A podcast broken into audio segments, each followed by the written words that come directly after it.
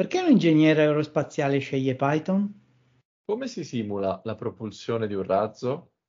Conosciamo Ruben Di Battista, Rocket Scientist e Quant Technologies presso QRT.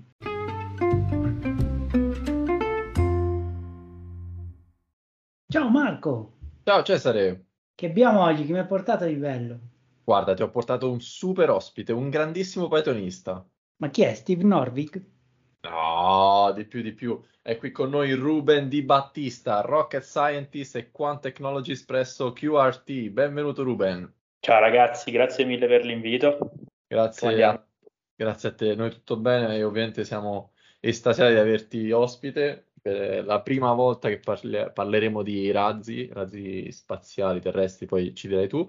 Ehm, sì. Per i pochi che non ti conoscono, puoi raccontare chi sei e perché sei un Pythonista? Sì, allora, eh, come detto, mi chiamo Ruben Di Battista e diciamo di formazione sono un ingegnere aeronautico, ho studiato al Poli, al Politecnico di Milano e durante gli studi ho sviluppato anche dei missili con un'associazione studentesca, però sono ora un quantitative technology, sono sviluppatore di adozione in ambito finanziario. E perché un uh, ingegnere aerospaziale si, si, avvicina alla programmazione? Beh, diciamo che mi ha sempre sì, mi ha sempre affascinato come argomento, in realtà sono sempre stato un grandissimo videogiocatore e volevo sempre, avrei sempre voluto sviluppare un videogioco, poi però eh, mi sono detto volevo fare anche qualcosa di un po' più so, elitario, diciamo così, quindi ho detto che faccio ingegneria aeronautica, mi piacciono le cose che volano. E nel mentre degli studi ho incontrato delle persone molto simpatiche, molto motivanti, che mi hanno coinvolto in, questa, in un'associazione studentesca che si chiama Skyward, e diciamo tra tutti i compiti possibili e disponibili ho scelto quello di sviluppare un simulatore di traiettoria eh, per, per, questo piccolo missile razzo studentesco.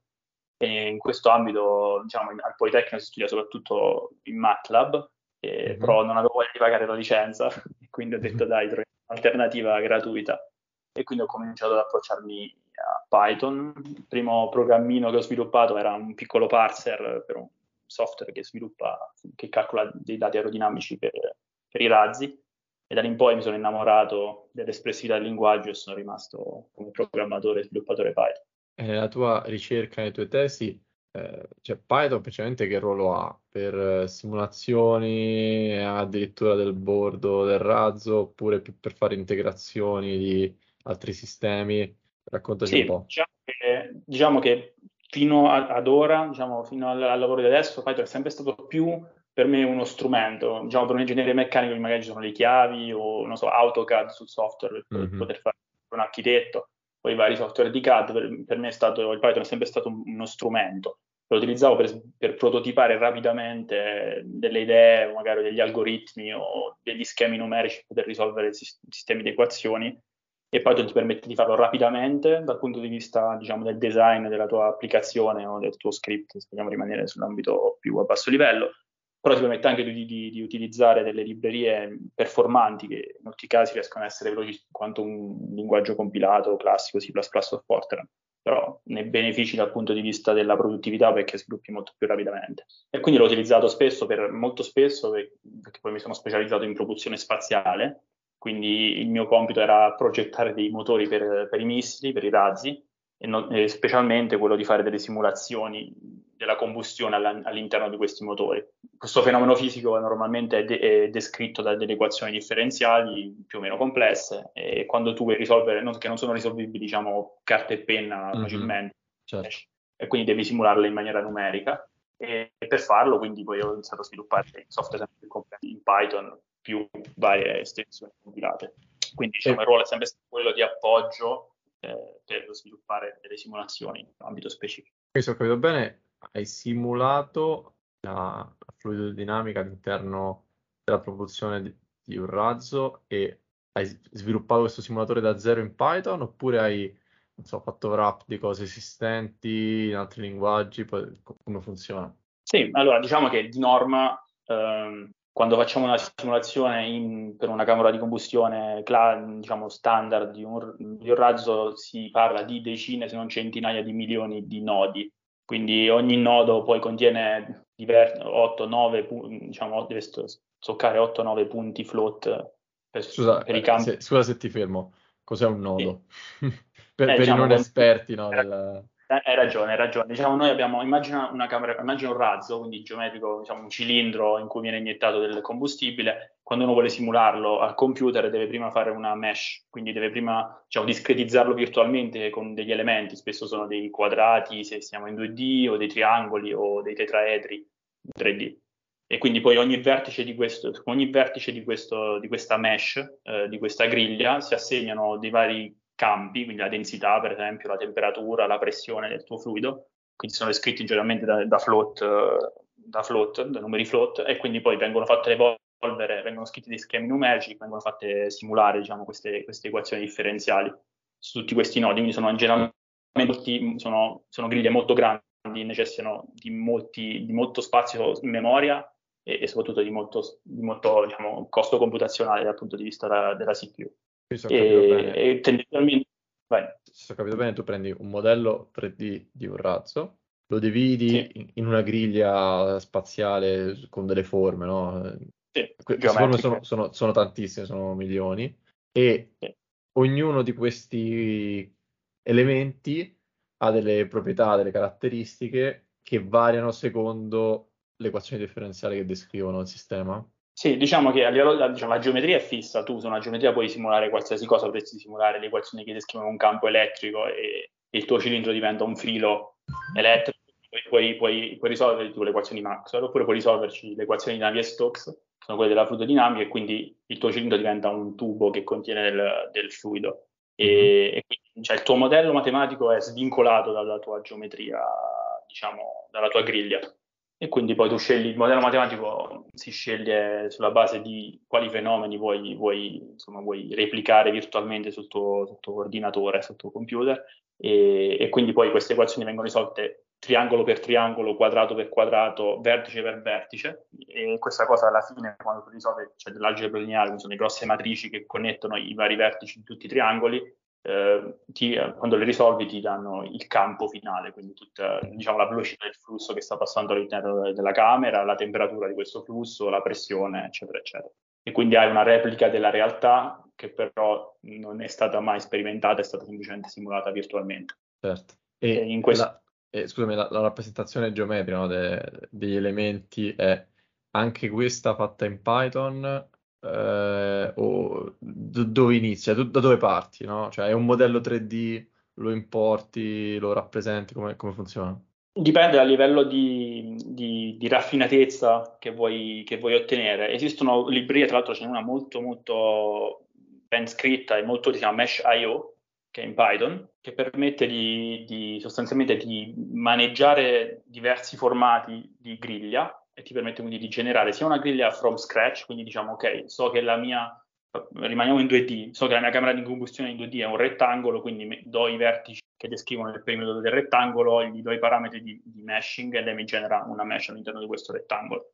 In altri casi, quando diciamo, la raffinatezza è necessaria è superiore, per esempio voglio simulare un intero velivolo, in quel caso è soprattutto in ambito aerodinamico in cui la geometria delle ali, la geometria della fusoliera sono molto importanti, le curvature, quindi bisogna essere molto fedeli a riprodurre la geometria, in quel caso lì si parte da un CAD, quindi modelli il tuo velivolo su un software CAD, SolidWorks, Inventor, esiste anche FreeCAD open source, quindi quello, questo software, ti, ti, insomma il risultato di questo software è un solido 3D, simile a quelli che si utilizzano anche nei videogiochi, si vuole gli asset dei videogiochi, e, e, i software di meshing prendono questo, questo, questo, solido 3D e ne generano una griglia equivalente che lo mappa, insomma una griglia mappante il, il solido equivalente. Una volta che questa griglia con tutti i vari triangoli tetraedri, insomma in base a quello che hai scelto, puoi di nuovo applicare le tue equazioni su questa griglia e ottenere il campo fluidodinamico, nel caso dell'aereo, intorno alla fusoliera, che si chiama aerodinamica esterna, oppure il campo interno a una camera di combustione,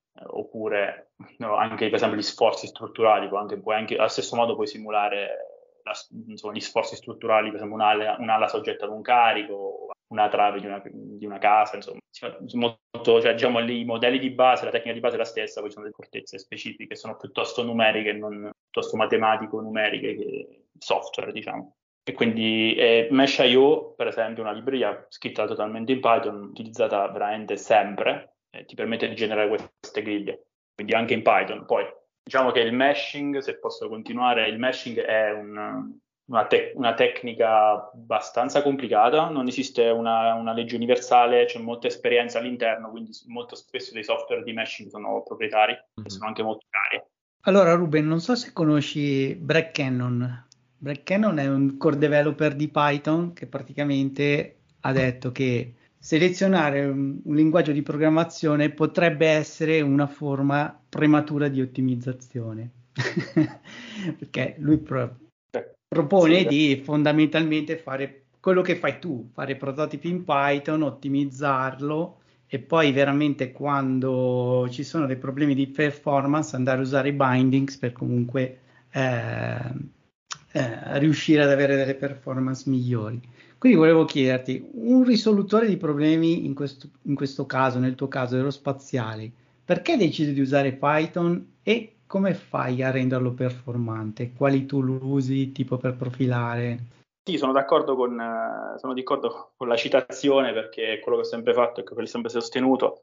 Anche in ambito di matematica di numerica o quando ci sono delle simulazioni, per me il vantaggio di poter diciamo, combinare e scrivere dei programmi mutanti in cui gran parte in Python e singoli specifici hotspot sono scritti in linguaggio compilato è un vantaggio enorme, anche perché spesso succede che i framework in C++ che spesso si utilizzano in questo ambito sono molto molto complessi e certo. si fa quasi, quasi sempre prima a riscrivere, a riscrivere da zero tutto, insomma tutto, anche se non sono un grande fan.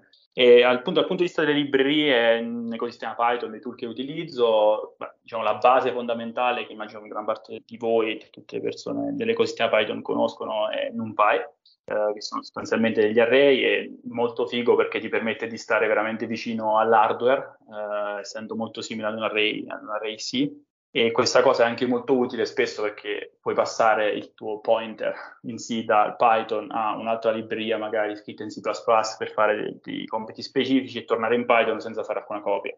E questo è utilissimo nell'ambito in cui lavoro, in cui lavoravo, ma anche in quello in cui lavoro adesso. Poi, per citare qualche, rapidamente qualche altra libreria sì. dal punto di vista applicativo, SciPy, come conosceranno, soprattutto per la parte, io l'ho utilizzata per la parte di algebra lineare, quindi enormi matrici da risolvere, eh, e in SciPy c'è quasi tutto lo stato dell'arte per quanto riguarda gli algoritmi di risoluzione di sistemi lineari e via discorrendo. Insomma, la parte di matematica numerica è molto valida e soprattutto open source, quindi a livello di licenza è molto utile. E poi ultimamente mi sono un po' avvicinato a Arrow, PyArrow, soprattutto diciamo, il binding di Arrow in Python, eh, che diciamo, di per sé è un, diciamo, come molte persone sapranno, è un formato di storage dati in formato columnar, quindi differentemente da quello che viene fatto normalmente nei, database. Però ci sono vari, c'è il wrapper in Python che è scritto, penso sia uno, dei target, è scritto benissimo e, e facilissimo da utilizzare. E poi c'era anche una, uno sviluppo recente da parte di Nvidia che si chiama Leagate, sempre basato sul, su, su, Arrow, che permette di avere degli array ma su GPU. Puoi Quindi... raccontare, scusami Ruben, per chi non conosce il formato Arrow, in quali casi ha, ha senso rispetto no, alla baseline del CSV, no? banalmente? Sì, sì, diciamo che sostanzialmente, come lo vedo io, poi ci saranno persone che magari hanno un insight più preciso, per quanto mi riguarda Arrow è, è un pandas eh, più scalabile, più scritto in maniera formale, quindi dal punto di vista dei, della, delle API. E noi, io e noi lo utilizziamo soprattutto in ambito in cui abbiamo grosse quantità di dati e in cui spesso abbiamo diversi nodi, diversi, in questo caso i nodi sono diverse macchine che fanno aggregazione di dati e che poi devono comunicare tra di loro. Quindi c'è un client eh, che chiede dei dati e vari server che si chiama flight server, è un protocollo di comunicazione intra-macchina, intra-processo di, um, di, di Arrow. Quindi sostanzialmente quando utilizzi Pandas e Pandas non scala più perché occupa troppa memoria o è troppo lento, guardare ad Arrow può essere una soluzione, per quanto, almeno, per quanto, l'ho, quanto l'ho utilizzato io nelle applicazioni che, che, che ho scontato io. Vogliamo dire in qualche parola. Eh, nella tua tesi hai anche sviluppato un framework che non so se lo pronuncio correttamente, Josie Pai, uh, so, scusami se lo pronuncio in modo improprio, eh. puoi raccontare che cos'è e perché l'hai sviluppato? Sì, sostanzialmente dicevo spesso nell'ambito matematico, io ho fatto la, te- la mia tesi è stata in matematica applicata, io sono ingegnere aeronautico, per la tesi di dottorato è stata in matematica applicata La matematica applicata è, è molto larga, nel mio caso era, ok, sviluppiamo un sistema di equazioni differenziali che descrivono fenomeni e poi li simuliamo su un computer. Spesso questo genere di, di sistemi eh, vengono sviluppati per questo genere di sistemi di equazioni, per questo genere di problemi, dei, dei, dei, degli stack tecnologici molto complessi, come dicevo. OpenFOAM, giusto per citarne uno, sono enormi code base in C++, diverse decine di milioni di linee di codice. Molto difficili da toccare, si rompono facilmente appena modifichi qualcosa, insomma. L'obiettivo qual era? L'obiettivo, come detto, e come spesso è stato il leitmotiv durante tutto quello che ho fatto, ho bisogno di prototipare delle idee rapidamente. Detto io lo faccio in Python, utilizzo NumPy e, e quindi riesco a fare questa cosa nel tempo di una tesi di dottorato che in Francia è tre anni. Quindi mi ha permesso di testare delle idee matematiche, quindi modelli di equazioni, degli schemi numerici, quindi gli schemi numerici sono, sono quelle cose che traducono la matematica in codice che può essere eseguito su un calcolatore e quindi poi i risultati, anche, anche il post processing dei risultati con Python è molto, è molto più facile. Quindi prendi i tuoi dati, analizzi, fai degli slice, fai delle mappe, si fa molto rapidamente. Ma e quando, quando si, sviluppa, si, sviluppa, un framework così in Python eh, eh, in ambito accademico, poi so, nel laboratorio di ricerca ci sono anche altre persone che ci mettono mano o poi viene ereditato da qualcun altro e ci fa la ricerca sopra, poi co- com'è il ciclo di vita poi di, di queste librerie? È molto complesso, io direi, purtroppo, nel senso che eh, nel mio caso specifico ci sono altre persone, cioè diciamo il dottorando che mi ha sostituito, tra virgolette, che ora lavora sul mio stesso argomento, che lo, sta continuando a contribuire, contribuire continuo, io continuo comunque a fare le, insomma, le valutazioni emerge request, le code review, eccetera, quando vengono poste dal, dal, dal, ricercatore, insomma, dal nuovo dottorando, però diciamo che come workflow, diciamo, il workflow che io ho voluto imporre, tra virgolette, comunque mettere mettere in ordine per quanto riguarda lo sviluppo di questa libreria è stato molto orientato a eh, programmazione, sviluppo, però in, mm-hmm. specialmente in ambiti non di computer science non è troppo classico, quindi spesso le persone sviluppano il loro angolo, il loro, il loro framework, il loro, la loro libreria, fanno i loro paper e poi passano ad altro. Ha metto solo la cartella underscore 1, underscore 2 e la versione. Il versioning, eh, diciamo il, il Git, diciamo, non è molto utilizzato in ambito di ricerca, poi chiaramente ci sono le eccezioni. Però, no, diciamo, non sei il primo ospite che ci, dice, ci racconta questa storia, purtroppo. Sì, è molto difficile, non so sinceramente perché, perché quando mi riguarda fare code versioning mi sembra veramente razionale e si applica mo- molti dei principi utilizzati anche in ambito scientifico, in matematica, in fisica, in ingegneria, si rivedono in però non so perché in realtà, però sì, è molto difficile come argomento, è molto difficile come un'ottima domanda perché il, i, i, framework diventano velocemente uh, legacy quando lo sviluppatore, il core developer lascia. Il, e, e, siccome è molto eterogeneo il parco dei ricercatori, non sono tutti super avvezzi alla programmazione, allo sviluppo, uh, altri magari vogliono solo pubblicare i loro paper e quindi non interessa poi la qualità specifica o sul long term de, della loro libreria. Molto difficile, però nel mio caso ancora si riesce. Ultimamente quando devi, diciamo, mettere a posto un hotspot nel codice. Se devi scrivere un'estensione, cosa usi? Perché un precedente ospite, per esempio, ci aveva parlato anche di Seaton.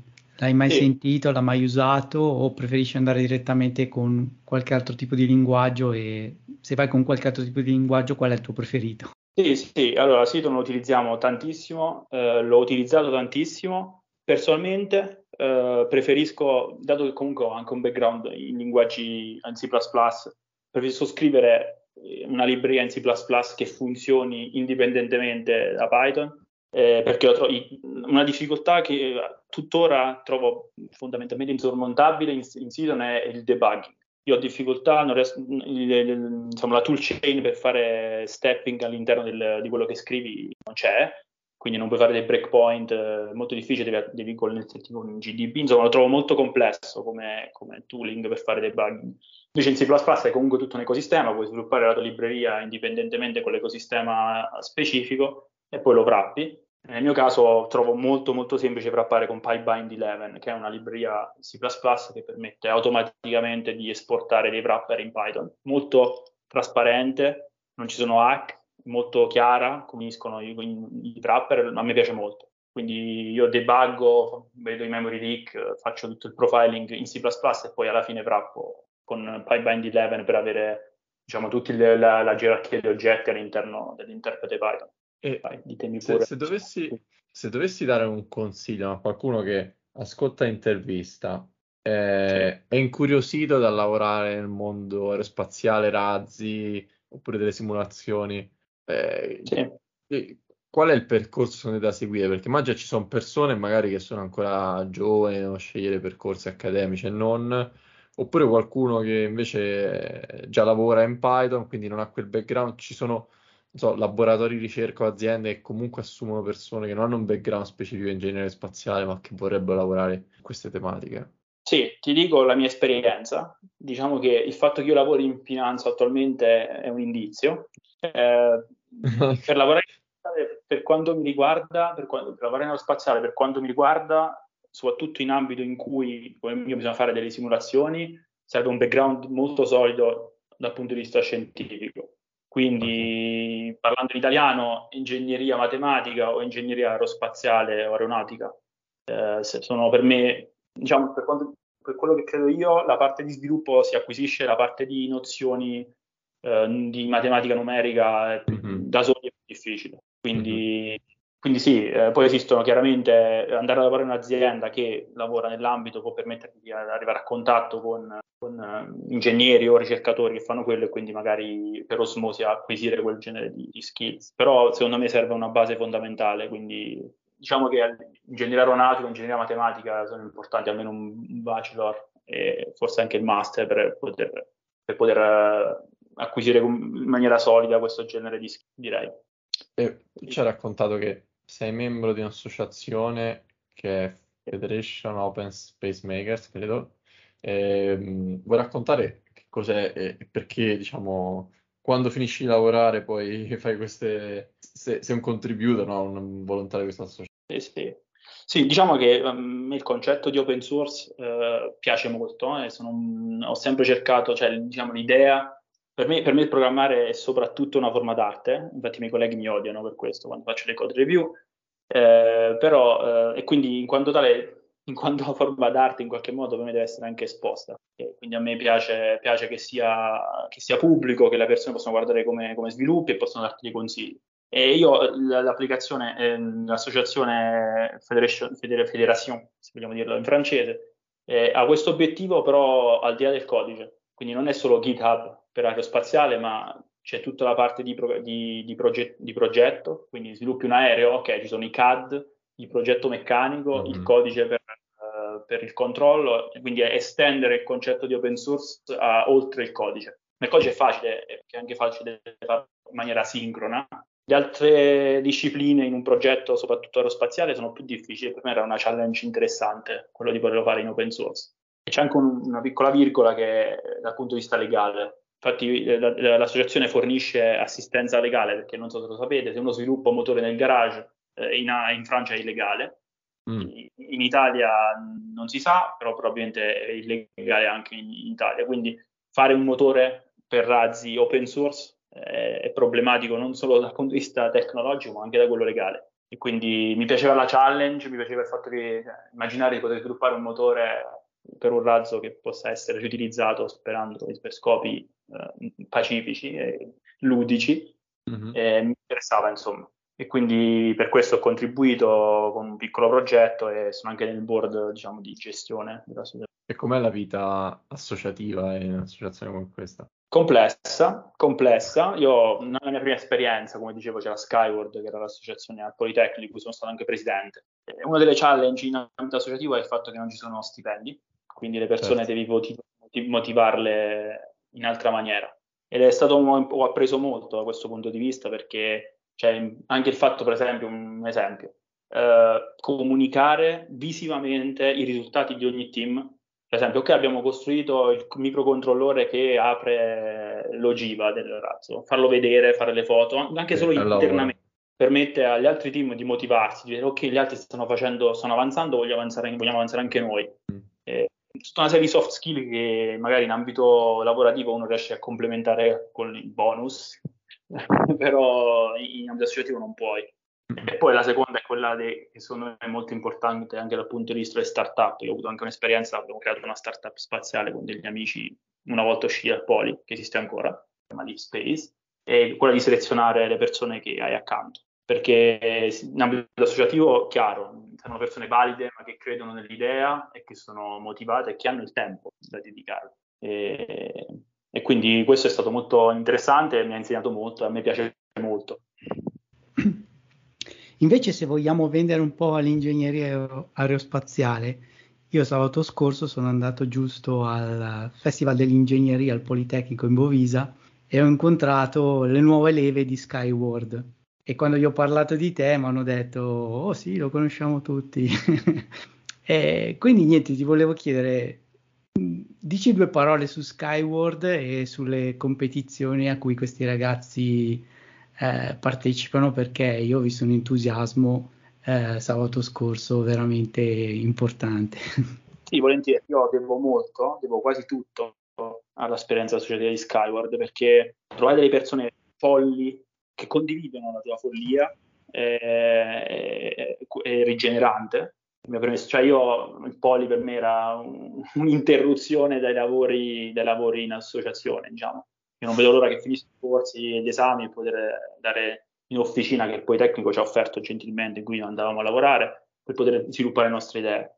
E l'ambito aerospaziale per me ha un connotato molto particolare che è quello del sogno. Io sono, sono un fan, eh, comunque apprezzo molto l'idea che, de, dello spazio come, come, come, il fatto di, cioè, di abbattere i limiti dell'uomo e anche se nel piccolo in un'associazione studentesca che lancia un razzo a x chilometri, quando i professori ti dicono che è troppo pericoloso e non si può fare, invece poi tu lo fai, ti, ti insegna molto ed fa sognare. Poi, non lo so, immagino sia molto soggettivo, però l'idea di, un, di diventare una specie multiplanetaria a me, a me fa sognare molto. Quindi, quindi cioè, l'ambito aerospaziale dà molto da questo punto di vista, c'è tanto da fare, tanto da scoprire, l'universo è grande e per me a livello di motivazioni eh, può essere una scelta valida per chi ama sognare o chi ha i sogni troppo grandi per la Terra, non lo so. Certo.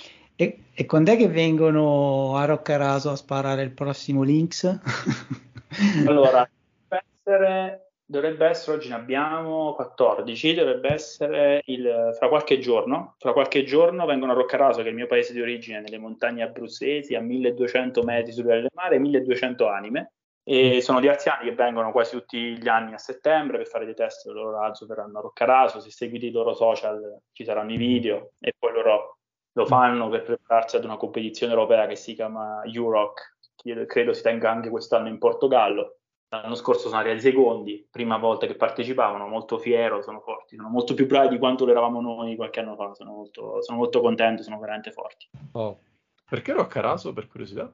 Semplicemente perché io venivo, ero presidente, venivo ah, da quindi... lì sindaco e quindi diciamo ci sono delle pratiche da svolgere, mm-hmm. si chiama nota, bisogna chiedere all'aeronautica militare di riservare lo spazio aereo prima di lanciare e quindi ora tutte le pratiche sappiamo farle lì, le persone ci conoscono, quindi quando vai a un sindaco e dici guarda voglio lanciare un missile, la prima espressione che hai non è delle più rincuoranti. Diciamo che il sindaco Roccarato ci conosce, l'amministrazione ci conosce, quindi è più facile, ora è molto più snello organizzare. Fantastico. Fantastico. Quindi loro vanno a Roccaraso eh, a fare i test in vista della competizione. Esatto, fanno un lancio di test, testano tutto, è molto utile perché così si va preparati, si come cose e, e poi Roccaraso in montagna, se c'è bel tempo. Sì, sì, è bellissimo. Barbecue, diciamo, non è un ambiente piacevole. Quindi sì, lo fanno per testare, diciamo, prima di lanciare la competizione. Prima lo si faceva perché in Italia non, non c'era modo di lanciare, era l'unico modo, quindi mm-hmm. si lanciava da Roccaraso, ora lo fanno soprattutto per poi andare preparati in Portogallo. Allora, purtroppo il nostro tempo sta finendo e mm, chi dei, tra gli ascoltatori volesse restare aggiornato con, con quello che fai o le tue nuove avventure ti può trovare su qualche social, blog? Eh, co, co, sì, diciamo il mio sito sì, sì, il mio sito personale è um, rdb, rdb.is, rdb e anche il, l'handle di Twitter, rdbisme.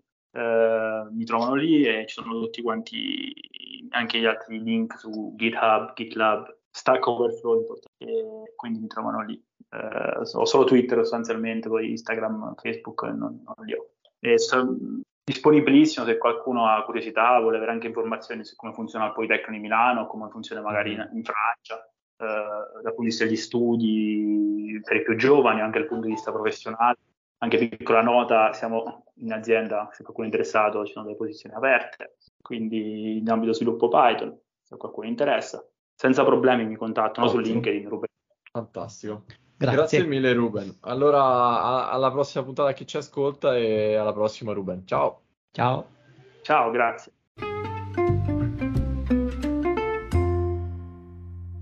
Avete ascoltato l'ultima puntata di Intervista Pythonista, il podcast italiano per conoscere i pythonisti italiani. Visitate intervistapythonista.com e trovate tutti i link per contattarci e per restare aggiornati con noi.